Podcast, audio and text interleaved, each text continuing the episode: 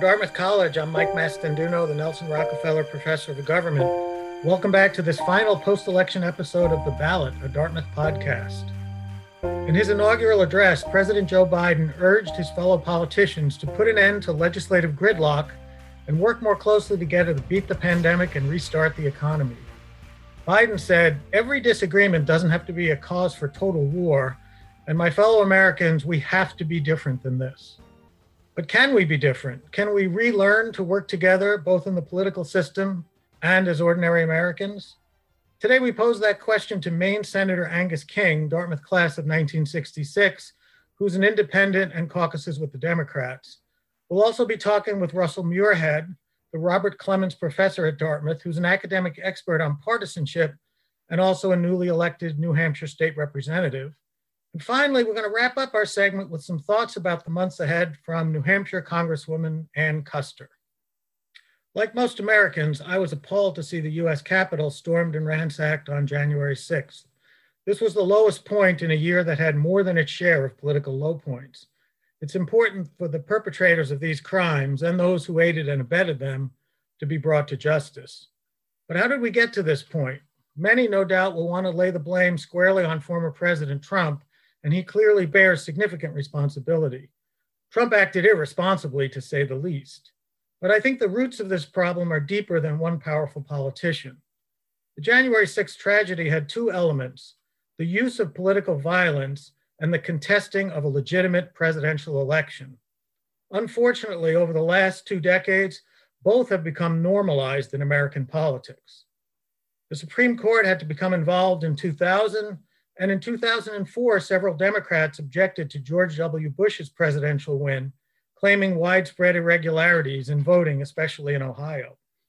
Many Republicans returned the favor in two thousand eight, contesting not the election, but the legitimacy of the president himself, questioning whether Barack Obama was really an American. Trump's electoral victory in twenty sixteen was met by many Democrats with disbelief and insistence that outside players, the Russians, had rigged the election. That narrative persists to this day. Finally, in twenty twenty, many of Trump supporters refused to accept and still refuse to accept that Biden has been legitimately elected.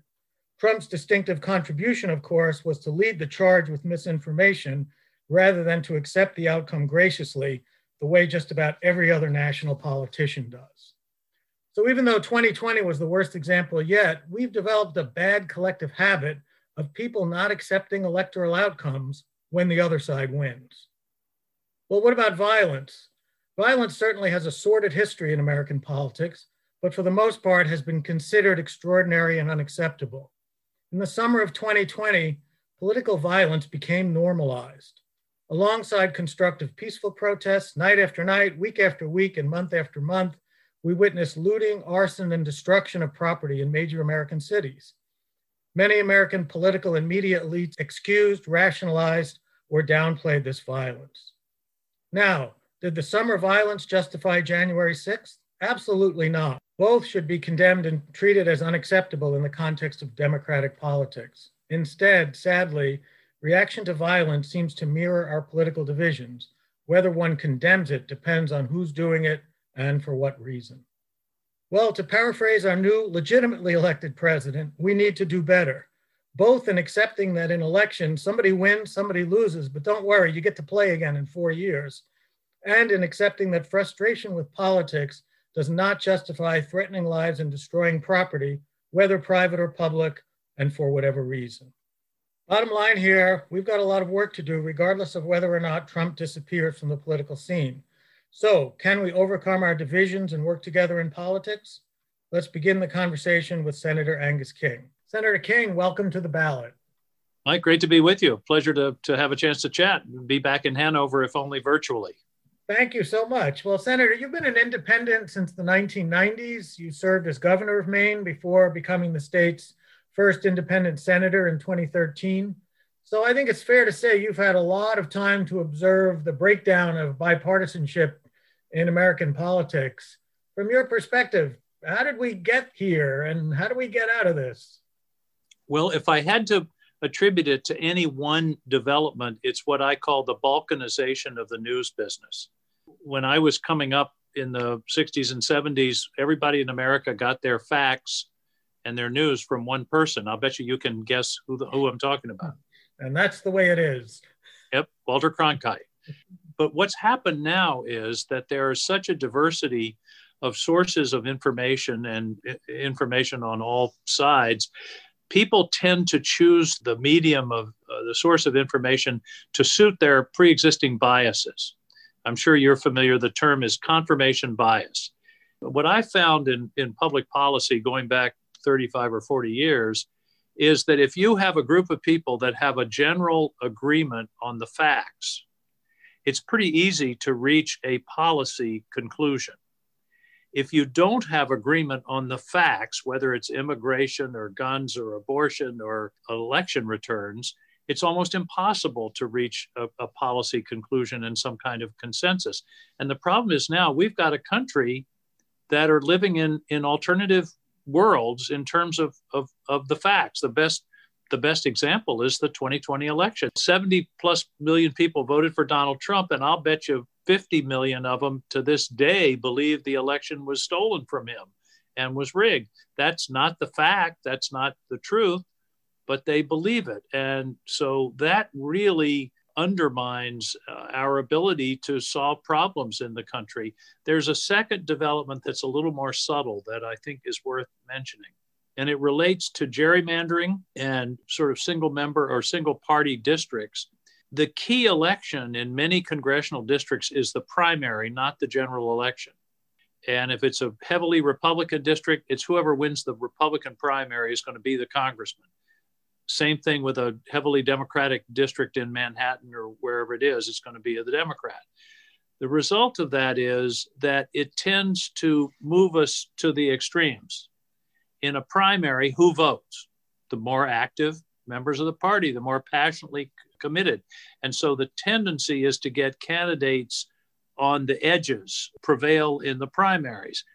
The secondary problem is, and this is what really bothers me, we've gotten to a point now in our country where you can lose your election, you can lose your seat, not because of your position on abortion or gay marriage or whatever the political issue is, but because you're seen as willing to compromise with the other side.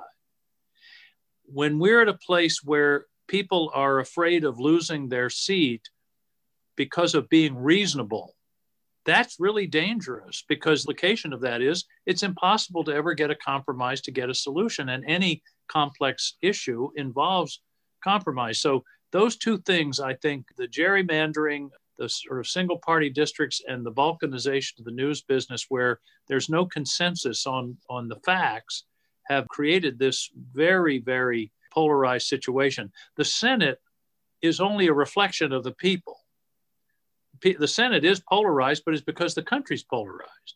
The interesting question for us as a nation and a people, and I like the point too about the Senate simply a reflection of a polarized society, is how do we move back to something less polarized? We have a new president who's basically argued that Americans need to work together to find cooperative solutions to big problems.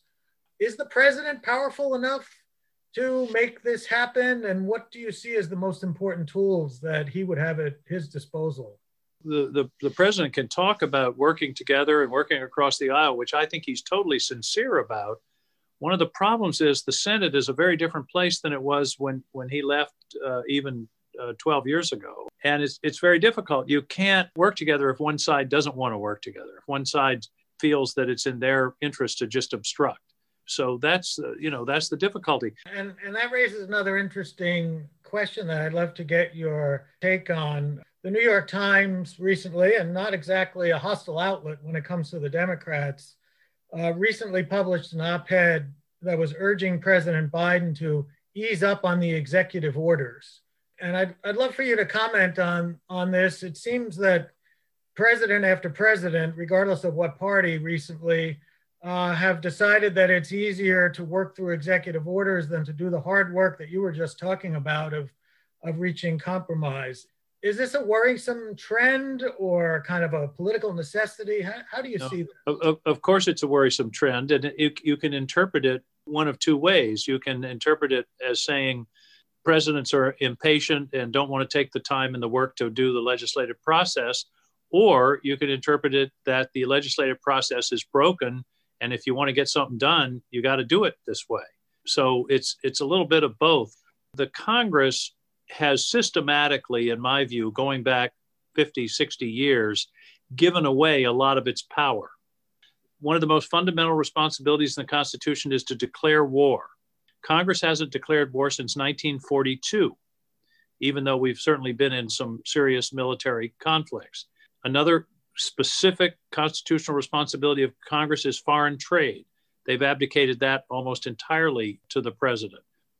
The prior Republican Congress abdicated the power of the purse to President Trump, which I just found astounding. They allowed him to raid the military construction budget to build the wall. My position is that what we've really seen is, is a slow motion institutional suicide by the Congress. Why has that happened? Number one, because it's hard. Working complex issues is hard. Number two, because of the polarization, sometimes it's impossible. You just can't get there. Number three, I, part of it is Congress doesn't want to take responsibility. Why vote to declare war if a couple of years later, people are going to say, you know, you got us into this? I mean, ask Hillary Clinton about her vote in favor of Iraq in whatever it was, two thousand five. So Congress would just as soon stand back and criticize the president rather than step up and say, yep, we, we're we're authorizing this. And the war is a good example. There, there was quite a debate in August of seventeen eighty-seven about the war power. And basically the compromise was, we're going to make the president commander-in-chief, but the Congress has to decide about starting a war in the first place. That was a deliberate division of, of authority, which, as you know, is what the Constitution really is all about. It, it's dividing authority. The Congress, as I say, really just doesn't really want to take this responsibility. And Madison's premise was that institutional loyalty would trump political loyalty. And of course, at the time of the Constitution, there weren't parties. They didn't want parties. Madison hated parties. Washington hated parties. But they came anyway. But what we've seen is that partisan loyalty, which surprised me, overcomes loyalty to your institution. When that happens, we become a parliamentary system. That's right. And we've become a parliamentary system without the benefits of it. But I guess one of the questions is, is this a reversible process? And what might it take to do that? How does one recreate an, an institutional identity, as you put it, in the House and Senate? Is there a way to do that? Well, I think there are a couple of ways. One is that those of us who are in this job have to try to push and prod and poke and take those kinds of responsibilities and, and try to make it a more effective body. There are some institutional problems that we can talk about, about the majority leader having too much power and the loss of power of the committees and those things. The other thing that I think is important, and it goes back to what I said at the beginning about the sources of information and the sources of disinformation, we've got to educate people better about how to be critical thinkers about the information that they're being fed. If you stop and think about it, we had a thousand years to work out a kind of internal understanding of the written word and how to assess the truth of the written word. And we had protections. We had the First Amendment, but we also had libel laws. There were sort of unspoken assumptions about editors and fact checkers. So if you read something on a piece of paper, you gave it the benefit of the doubt. The problem is we've conveyed that mentality, that benefit of the doubt, to something that's written in the basement by some conspiracy-minded guy, and we're not critical. We're not, people are just swallowing this stuff whole. And I think it starts in the first grade. I mean, digital literacy, I think, should be as, as ubiquitous as the A B Cs. Uh, not only how to read, but how to understand that you're reading one side, how to look for the other. I wrote an Instagram post the other day, and my last line was, "The truth will indeed make us free. We just are going to have to work harder to find it." well, well put. I like that. Yeah. But I, actually what you're saying holds, holds a lot of truth in, in education as well. I mean, it, education is the place where these kind of critical skills uh, need to come into play. And I even find with students today, you know, there's so much on the internet and so much of it is worthless. Part of education is creating that mental facility so that one could tell what is worthless from what is actually useful. And starting children earlier to, to do that would make a lot of sense. Probably getting them back in school would probably help as well. But that's well, and, and teaching civics in high school wouldn't hurt either. There, there, we've got a whole generation of people that don't know branches of government or the relationship between the Supreme Court and the Congress. And by the way, we, we had a guy who just left the presidency who didn't understand that stuff. Well, Senator King, let me ask you this question. Independents are kind of a rarity at the highest levels of American politics. I guess in the Senate, there are currently two, including yourself. Does being an independent give you Uh, anything extra in terms of leverage or credibility when you're trying to work on political compromises? I mean, do, does it matter that you're an independent? I think it, it matters in a couple of ways. Number one, it's liberating to me mm-hmm. to be able to make decisions independently on, on a particular issue and not worry about, is this the party line or am I going to offend a, a major contributor group to the party or something like that. So in that sense, it, it's liberating. I think it also contributes somewhat to my ability to work across the party lines, not entirely, because when I first came here, I, I realized I had this fantasy of, you know, putting my chair in the middle of the aisle and not joining up with anybody. But I realized pretty quickly that your committee assignments are done by the caucuses. So If, if I wanted to be on a committee, which of course I did, in order to be effective, that's where a lot of the work takes place, I had to choose one or the other of the caucuses. And I talked to the Democrats and I talked to the Republicans and decided to caucus with the Democrats. But once I did that, I have a good friend, a Republican, and I said, you guys think of me as two thirds of a Democrat, don't you? And he said, no, actually three quarters. So, you know, it's I, I wish I could claim that I have this great cross-border credibility. I think I have a little bit, but I just, it may be because of who I am rather than my label. Yeah, I think that's probably the case, but I don't think it would hurt American politics to have uh, many more independents, regardless of where they were caucusing. Yeah. That's just my view. We talked a little bit about the COVID relief bill. I wanted to get your sense of, are there other substantive issues coming down, down the line that you think are real opportunities for bipartisanship? I mean, even if there are certain people that are intransigent on either side, uh, how do you kind of work the middle here and, and what kind of issues are most promising? Well, I, I think the Biden administration circumstances forced them to start with COVID mm-hmm. just because it's the absolutely most pressing problem we, we have to deal with. And it, it would have looked ridiculous to say, well, we'll get to COVID next April. On the other hand, I think the biggest opportunity for bipartisanship with an asterisk, and I'll get to that, is infrastructure.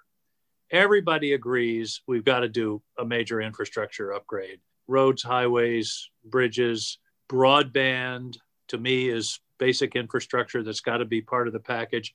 But even there, the asterisk is, how is it paid for? And we've gotten ourselves into this place where politicians for a generation have essentially told the public, you can have everything you want, an army, a state university, garbage pickup at the curb, but you don't have to really pay too much for it. And we've created a, an atmosphere. The example is the highway, where the gas tax, which is essentially a user fee, you pay it as you as you use the highways, hasn't been changed since nineteen ninety-three. But I can tell you, nobody around here that I know of wants to talk about raising the gas tax. It's an easy thirty second ad. You know, I could write the ad. He went to Washington to raise your taxes. And here's an interesting story about the gas tax. I had a group uh, representing the American trucking industry in my office a, a while ago, and they were adamant about raising the gas tax. They wanted the gas tax raised. And I was surprised. I said, holy smoke, you guys pay a huge amount of gas taxes. You want to raise it? You know why?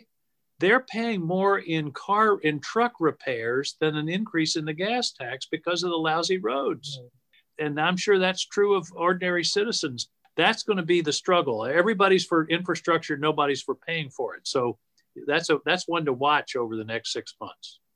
I think that's a very sensible way to think about it. And it does raise the broader problem of fiscal responsibility and how that seems to be a value that is now seen as somehow quaint. I think in both parties, you know, we talk, we used to talk about billions and billions being a lot. Now we just casually toss around trillions of dollars yeah. in government spending. Is this an, an issue of urgency that we should worry about? There's a whole school of economics that basically says, don't worry about it. I do worry about it. And, and here's why. It's all about interest rates. Right now, we have, a, we have about a twenty-two trillion dollars national debt, and interest rates are barely one percent. So the interest payment on that debt in a year is two hundred billion dollars. We can, you know, we can handle that. What if interest rates go back to the norm of five percent? Then you're talking about a trillion five just in debt payments. That happens to be equal to the entire discretionary federal budget. So my question to my friends that say, don't worry about the debt is, okay, what are you going to cut? Because we got to pay the interest. We got to pay the, our creditors. So what do we do then in terms of meeting the needs of defense or of the Department of Agriculture or F C C or anything else? My concern is very pragmatic. The other concern I have is that it, it's not generationally ethical. We are basically not paying the cost of our services that we're consuming and telling our kids, but you're going to have to pay it. I had my staff do some research about six or eight months ago before COVID. By the way, you got to borrow during COVID. You got to spend to get out of a hole. That's what that is all about. The problem is we passed a massive tax cut in the middle of a boom in two thousand seventeen. Instead of cutting taxes then, we should have been paying down debt. But instead, we cut taxes, and it's made what we're doing now much, much harder. Anyway, we did an analysis that if you look at federal revenues and expenditures, and you take out the Bush and the Trump tax cuts, we have a balanced budget. In other words, if you had the nineteen ninety-five or nineteen ninety-nine tax code, and we'd have a balanced budget. That's not to say we don't have to control costs, but we also have to be sure that the revenues are there to do what we want to do. So that's King on the budget. Senator King, you've given us a lot to think about, but I really think I have to let you get back to work here. So uh, I appreciate you being with us. Well, it's great to be with you, Mike. I appreciate the opportunity and the good questions. And I have so many friends up there in Hanover, and uh, I always like to get back, and hopefully we'll get out of this pandemic in the reasonably near future, and I'll be able to uh, get up to see you in person. So thanks for the time. Thank you again for sharing your good thoughts with us. All right, let's now turn to Russ Muirhead, who's chair of Dartmouth's Department of Government, who's a state legislator and a prolific writer. With Nancy Rosenbaum, he co-authored the twenty nineteen book, A Lot of People Are Saying, The New Conspiracism and the Assault on Democracy. Russ, thanks for joining us on The Ballot. Oh, thank you for inviting me. Hey, Russ, let's start with your latest book. It's centered around this idea of the new conspiracism. Can you tell us what conspiracism is and in what sense this is new? Nancy and I think of conspiracism as something that's a little bit different from conspiracy theory. Those two words, conspiracy and theory, always go together. You can hardly use one without using the other. And what we see today is not really conspiracy theory. We see conspiracy without the theory. And we've seen it really for much of the last five years. Take birtherism, the, the idea that there was a conspiracy to install somebody who wasn't constitutionally eligible to hold the presidential office in the White House. That person was Barack Obama. And according to birtherism, he wasn't born in the United States and thus was ineligible. There's literally no evidence. I mean, it's not only evidence-free, it's impervious to this positive kind of evidence that's been adduced, namely Barack Obama's birth certificate. And that conspiracy without the theory, which is just a bare assertion, ends up, you know, hits American politics right about twenty fifteen. It's propagated, uh, I think, most energetically by Donald Trump before he even announces his candidacy. And it metastasizes into something like Pizzagate in the twenty sixteen presidential campaign. Pizzagate is this concoction. Again, it's not a theory. It's a concoction that Hillary Clinton was running a child sex trafficking ring out of the basement of a pizzeria in Washington, D C. There's an actual pizzeria that's named in the story.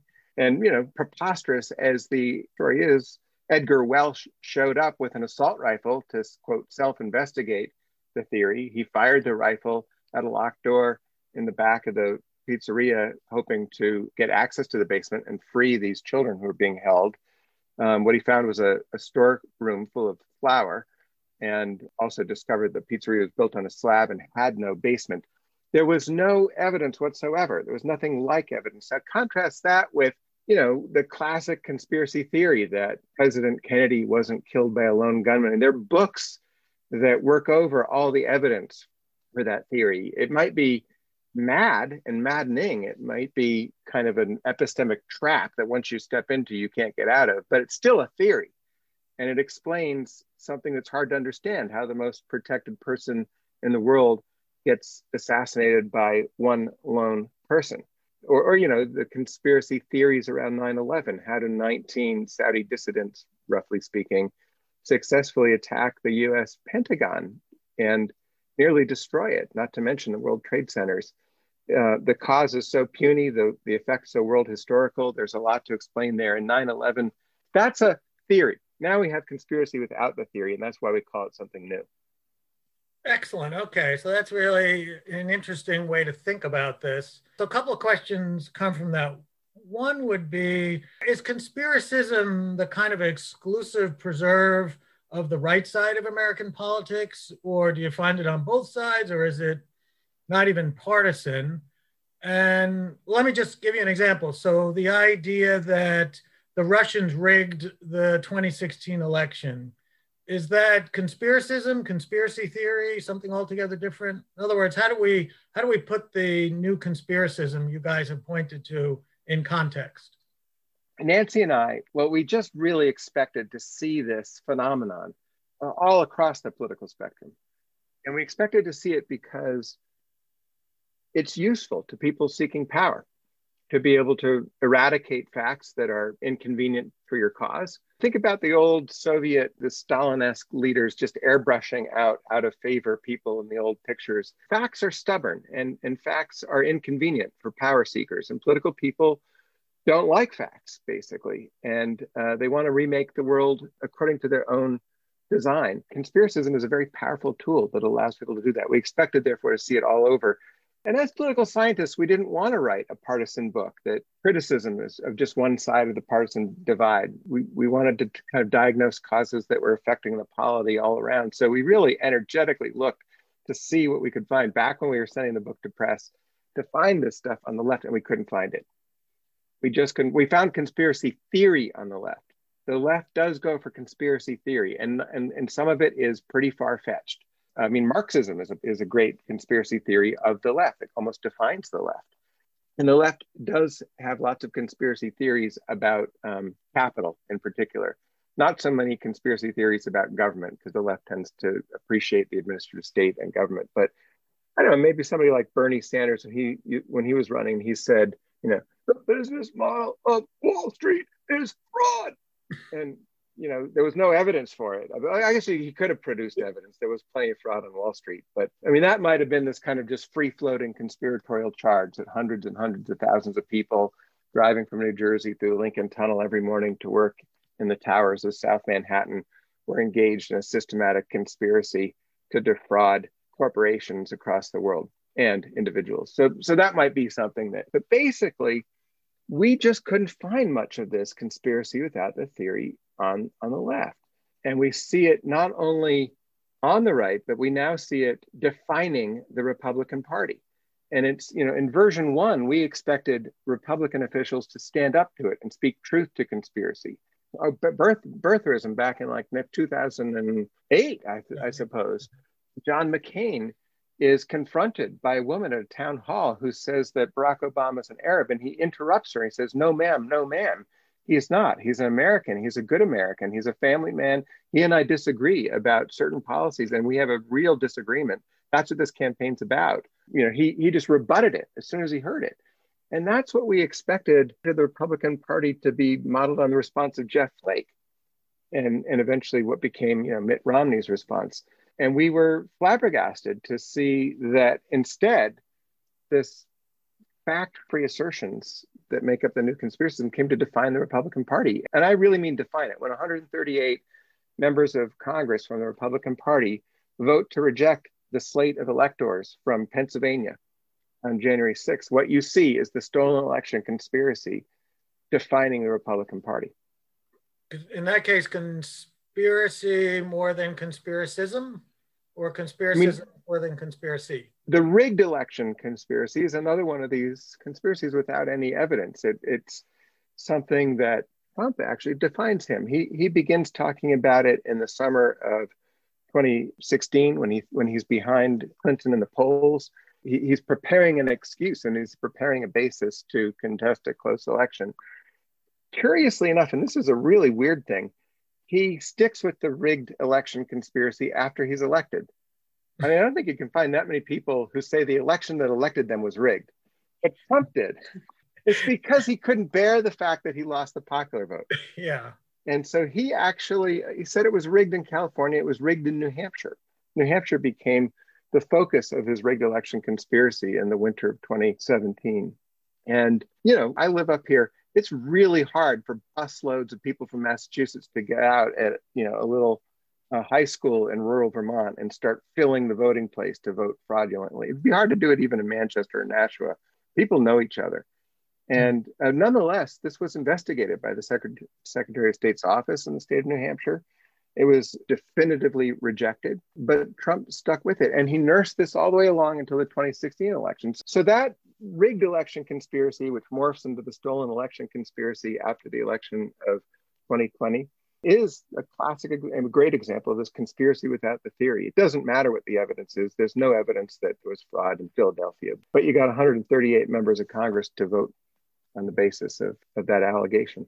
Okay, so that takes us into the broader issue of American politics today, and this whole question of whether Americans can work together, come together across party lines.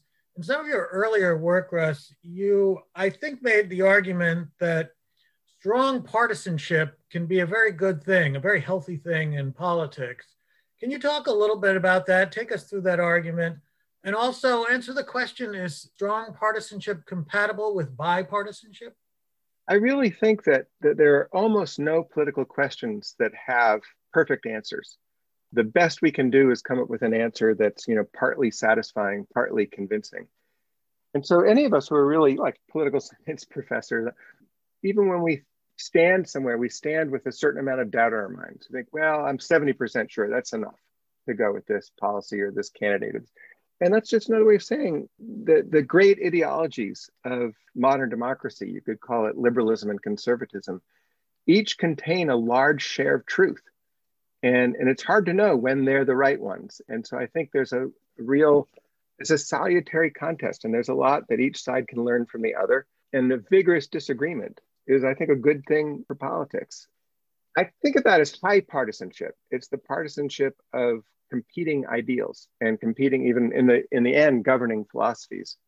Low partisanship is when you machinate to maybe defraud the other side, you scheme to stack the deck or rig the game and incapacitate the other side, maybe even undermine the fairness of the contest. Gerrymandering would be an example of low partisanship. Perfectly legal, it's defended by the Supreme Court, and it's terrible. It's corrupting, it undermines confidence in democratic institutions. And it doesn't contribute to the clash of competing positions and competing philosophies. So I defend high partisanship, and I, and I think it's a good thing. I don't think we should all get along. I think we should all disagree, and there's a lot to be learned from the disagreement. But I, it's kind of subtle because I, I don't, I think low partisanship crowds out high partisanship, and it's really a form of corruption. So could you, like, I mean, help some of our listeners, like, think about the current American political context today? And maybe give us an example or two of issues that lend themselves to high partisanship so we can get a sense of how things could move constructively if force is allowed. Well, almost, I mean, in a sense, almost every issue might, but let's just take the dominant one right before our eyes, the pandemic, and the tension over the last year that existed between the reasons drawn from public health and reasons drawn from um, an interest in the prosperity of the Republic. So from the position of public health, you know, there was good reason to shut down the economy, and for a very, very extended length of time, even at the cost of producing mass unemployment. And from the position of prosperity, there was good reason to try to keep the economy open, as open as possible, and maybe even admit um, substantial health risks to the public in order to keep people working and earning.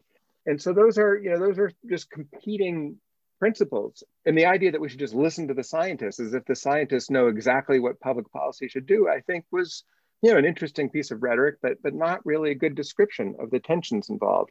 And so I think, yeah, it wasn't surprising to me to see, roughly speaking, on the right, where conservatives are generally a little bit more concerned about the conditions and the factors that lead to prosperity, more sympathy for opening the economy, and uh, and on the left, where where there's more concern for, I might even say, equality, a concern that we should we should really protect people's health equally and not subject, you know, leave, uh, the most vulnerable workers to added risks of of grave illness. So this is a, I think, in the end, that those two things have to be. It's not clear what a governor should do at any particular moment in time. They have to take stock of the conditions underfoot at that moment and make a judgment call.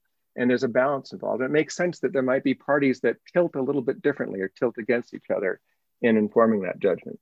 Yeah, I think that's a great example, I think, for two reasons. One, it emphasizes that, you know, politicians need humility more than certainty. And it seems that a lot of politicians today think certainty is the way we have to go. And the second thing it does to me is it nicely contrasts the high politics that you've described with some of the low politics we saw in that debate, which is people on one side saying, you know, the virus doesn't even exist, because they want their position to be so strong and clear. And on the other side, people saying, you know, if you want to open the economy, you're in favor of killing old people. You know, yeah. And both of those arguments seemed absurd. And it moves the public away from a conception that politics is about trade-offs and choices, not simply about principles, ideals, and screaming that you're correct, you know, more loudly than your opposition. So I, I, th- I do think you're onto something there. Yeah, it's really hard to get, it's really hard to get absolute purity in politics. It's hard to get any form of purity, pure truth and pure righteousness. Um, if we could get that in practical life, we really wouldn't need politics. That's true. Well, speaking of that, Russ, you know, as political scientists, we study politics, but happily we are under no obligation to become politicians. But you, on the other hand, have decided to run for office. So Russ, what are you doing here? You know, it's, it's, uh, it's almost like going back to graduate school. I'm on the election law committee, and the, and the stuff that comes at the bills that come to that committee, which are about different kinds of electoral systems and different ways of voting, are really, really interesting. And I, I can't, you know, I'm not learning, I can't learn it fast enough. So it's it's a natural extension, really, of the kind of work I've been doing. And it just, you know, what's critical is, is I need to remember, I really don't, as much as I've been know from having taught politics, as it were, for twenty-five years, I really don't know that much. And, and so I just have to open my mind to all that there is to learn. And there's really a lot to learn. My colleagues have been serving in the legislature for many years. They're incredible experts, and it's it's really fun, and uh, and I hope that eventually I'll be able to contribute something. Well, Russ, I'm certainly uh, I'm certainly glad you're doing it. Not me. I mean, I, I had a similar experience early in my career. I took a year off from Dartmouth and served as a trade negotiator in the federal government, and I must say there were a lot of times I ripped up my lecture notes after, you know, seeing how a certain thing played out. So it's actually a, a good experience for those of us who study politics uh, to get our hands dirty a little bit, but maybe not too much. Yeah, I, I, I'm with you. And, you know, one of the things I've noticed um, just in the first uh, month or two is that what's really going on in American politics isn't just polarization. It's not just that there are two sides that are farther apart than they used to be, called liberal and conservative, left and right, Democrat and Republican, either partisan or ideological polarization. What's going on is that the two parties are splitting the vote almost equally. And e- whether they're close together or far apart, when the two parties split the vote almost equally, weird stuff gets going. For one thing, you lose any incentive to compromise, because you think, hey, we can win it back in the next election. Why should we compromise? If we compromise, you know, we're in the minority, and we compromise, will give the governing party um, something to run on, something to brag about. So don't compromise. Mm. Fight, fight, fight. And the other thing that happens is that when, when, when you're splitting the elections really equally, parties are very tempted to look for ways of disenfranchising people on the margin because, because the margin can make the difference. And I think even splitting the vote like this, you know, leads each side to try to grab more, to raise the stakes of politics, because they say, hey, we got the majority now, so let's ram as much stuff through as we can before we lose it. Russ, I want to thank you so much. I always learn something from you, and this was no exception. Yeah, thank you. Seems like we're just getting started. All right, I'm very happy to invite into the conversation New Hampshire Congresswoman Ann Kuster, the first woman to represent the state's second district in Washington. Like Angus King, she was elected in twenty twelve. As a long-term attorney and public advocate, Representative Kuster has focused her career on increasing access to affordable health care and higher education for families. Representative Kuster, welcome to The Ballot. Great to be with you, thank you. So let's, let's just start with a general question at a kind of crazy time. I mean, what do you think should be the highest priorities for American political leaders in these first few months of the new administration? Well, the highest priority is the urgent response to the COVID pandemic. And President Biden starts his administration with a tremendous challenge. It's very clear that the President Trump administration failed dramatically to have any kind of federal plan for responding to COVID nineteen. We were fortunate in that the science worked, and Operation Warp Speed, the scientists did come up with vaccines that are safe and effective to tackle COVID nineteen. But what we failed in that administration was to have a coordinated response that would swiftly and efficiently vaccinate every American. And so that's the number one priority right now, because in order to get the economy back, get children back to school, get people back to work, get our society up and running, we need to be successful in ending the threat of the coronavirus. And so what, uh, what do you see as the sort of vaccine bottlenecks right now? Is it more a matter of production, distribution? I mean, how how should we be thinking about this as a kind of problem to be solved and quickly? If right, right. And that's the legislation that we're putting together. I've got two bills. First and foremost, one is focused on increasing production, manufacturing, and distribution of the vaccine. But the second is coordinating the data technology for the efficient administering of the vaccine. The vaccines are not useful in the vial. We need to get them in the arm of every American. And that's the challenge that we face, is a public-private partnership, and it is a federal-state partnership. And we need leadership at the top. And fortunately, the timing is that the Biden administration will bring that leadership. You know, again, President Trump was so woefully inadequate in his response. He didn't recognize the threat to public health from COVID nineteen, refusing to wear a mask, downplaying, calling it a hoax. And every day that was wasted, it results in people's lives being lost. So now we're having to work double overtime to make up that time and to bring relief to the American people just as fast as we possibly can. Well, that's, that's a laudable effort and a challenging one.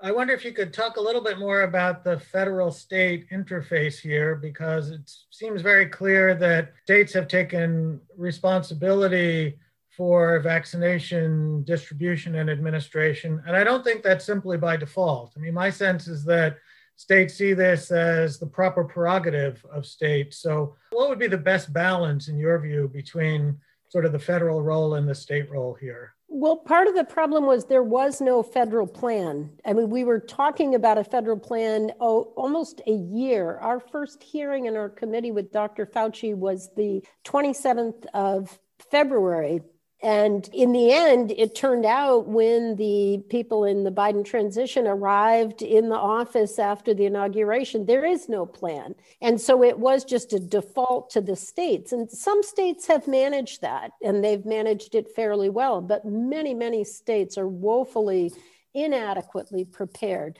They don't have the information systems and the technology to set up the appointments. Um, some states don't even have, in New Hampshire, we have a two one one number, or you can sign up online.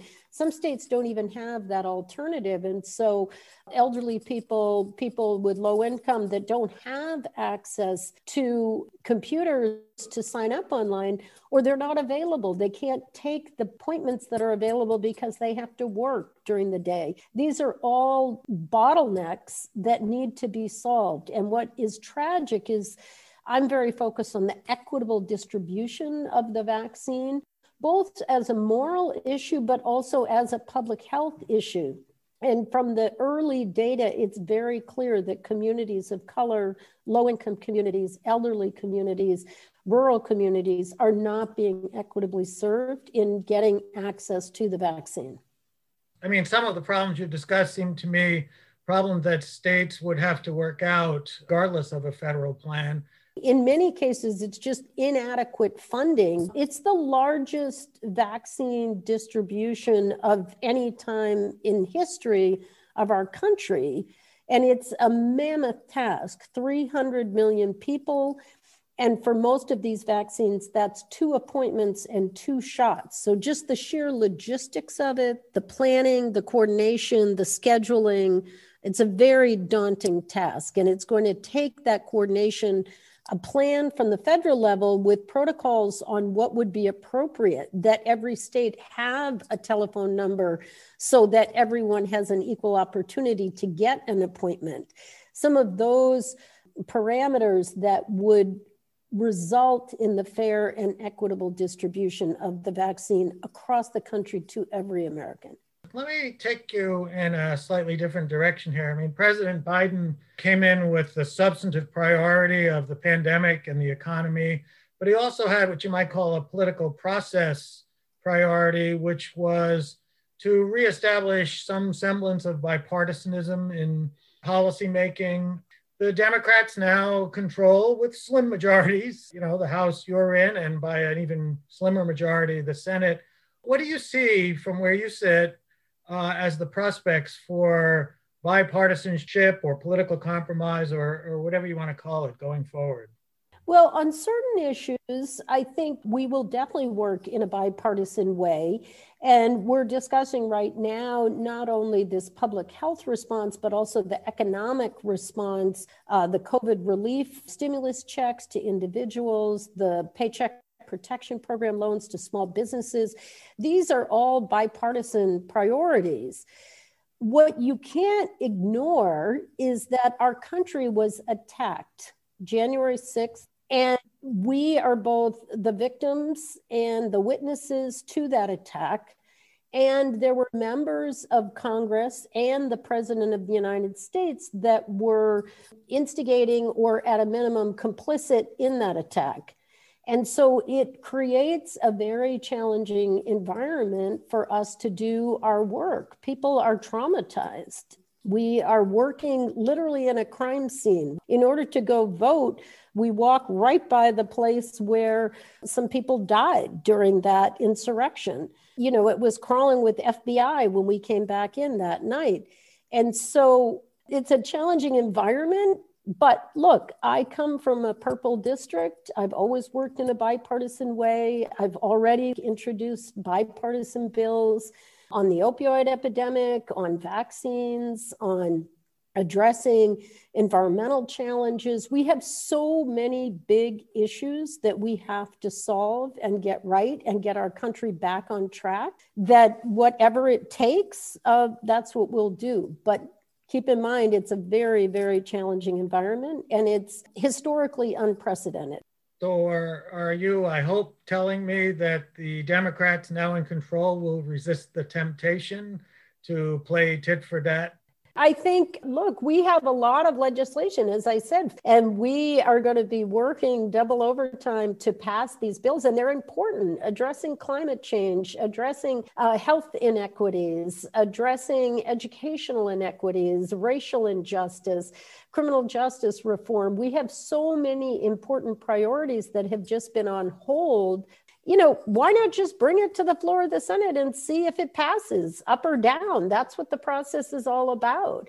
And we can negotiate and we can compromise and we can get to good legislation that can be passed into law and the American people can move forward. So fair enough. Uh, one time for one last question. I just want to ask you a, a general question about outlook. We're in very challenging times. Do you think Americans should be optimistic or pessimistic about the future? I'm very, very optimistic, but I have to say elections have consequences, and it is not at all clear to me that our democracy would have survived four more years of Donald Trump. I was one of the last members out of the gallery on January sixth, just moments, not minutes, but seconds before that chamber was threatened by an angry mob of domestic terrorists. And all I can say is help is here in the nick of time. And I think all of the issues around disinformation, around the impact of the internet, around conspiracy theories that have led so many Americans astray to the point that they would physically attack the United States Capitol and put people's lives in harm's way. Six Americans were killed. one hundred forty members of the Capitol Police have injuries, some of them so severe their lives will never be the same. And we need to have a complete and thorough investigation, not just what went wrong in the policing and in the decision-making that day, but what went wrong in our society that led to that moment. And so I'm optimistic about the future. I'm very excited about not just Joe Biden, but Kamala Harris is historic. It's thrilling for me. I've waited my entire life to have a woman take the oath, and to be there for that inauguration was just thrilling.